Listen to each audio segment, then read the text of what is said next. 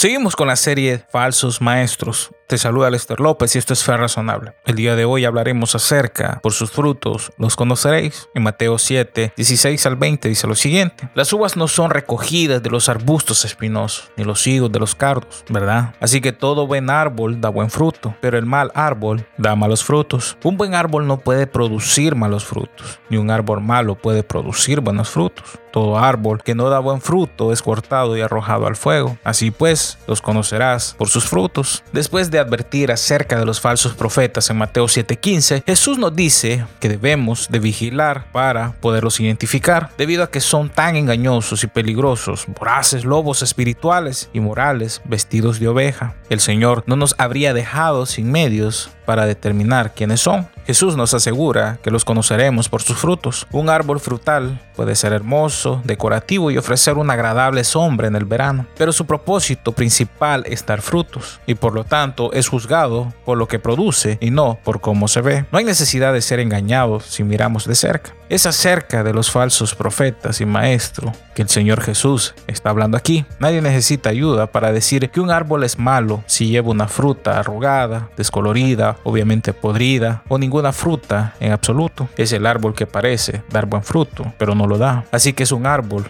engañoso. Por otra parte, es posible que las uvas se peguen en los arbustos espinosos y que los higos se peguen en los cardos. A distancia, parecen estar creciendo en árboles frutales reales, debido a que el fruto es genuino. Las personas ingenuas podrían concluir que el árbol mismo también tiene que ser genuino, pero al final el carácter básico de una persona, su motivación interna, sus normas, sus lealtades, sus actitudes y sus ambiciones se manifestarán finalmente en lo que hacen y cómo actúan. Como todo lo que es piadoso y justo, el fruto verdadero comienza en el interior, o sea, en el corazón. Pablo dice en Filipenses 1:11 haber sido llenos del fruto de justicia que viene por medio de Jesucristo. E informa que el fruto del Espíritu es amor, gozo, paz, paciencia, bondad, fidelidad, mansedumbre y autocontrol. Gálatas 5, 22 al 23. Una persona que pertenece a Jesucristo y que es llamado por Dios y dado el mensaje de Dios dará evidencias de buenos frutos, tanto en sus actitudes como en sus acciones. Una persona que no pertenece a Dios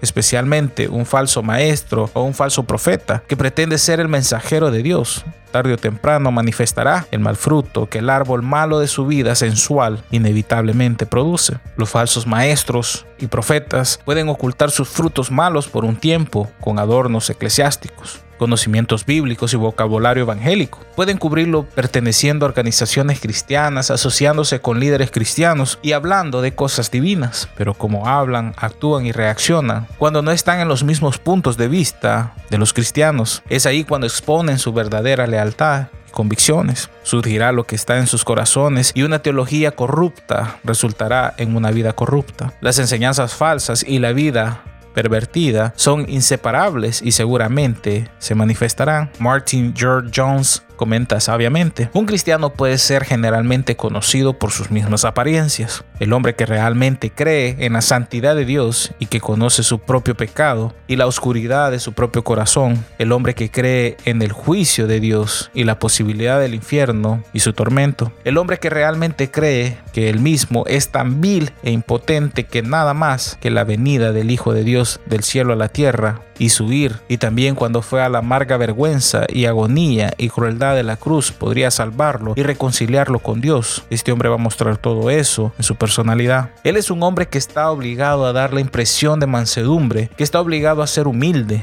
Nuestro Señor nos recuerda aquí que si un hombre no es humilde, debemos ser muy cuidadosos con él. Él puede ponerse una especie de ropa de oveja, pero eso no demuestra una verdadera humildad y mansedumbre. Y si la doctrina de un hombre es incorrecta, generalmente se mostrará en este punto. Será agradable, apelará al hombre natural y a las cosas físicas y carnales, pero no dará la impresión de ser un hombre que se ha visto a sí mismo como un pecador atado al infierno y que ha sido salvo solo por la gracia de Dios. Si quieres comunicarte con nosotros, llámanos al 415-568-1750. 415-568-1750. También puedes visitarnos en nuestra página web www.ferrazonable.com www.ferrazonable.com Ahí encontrarás los audios y podrás descargarlos totalmente gratis. Y recuerda estar siempre preparados para presentar defensa con mansedumbre y reverencia ante todo el que os demande razón de la esperanza que hay en nosotros. Dios te bendiga.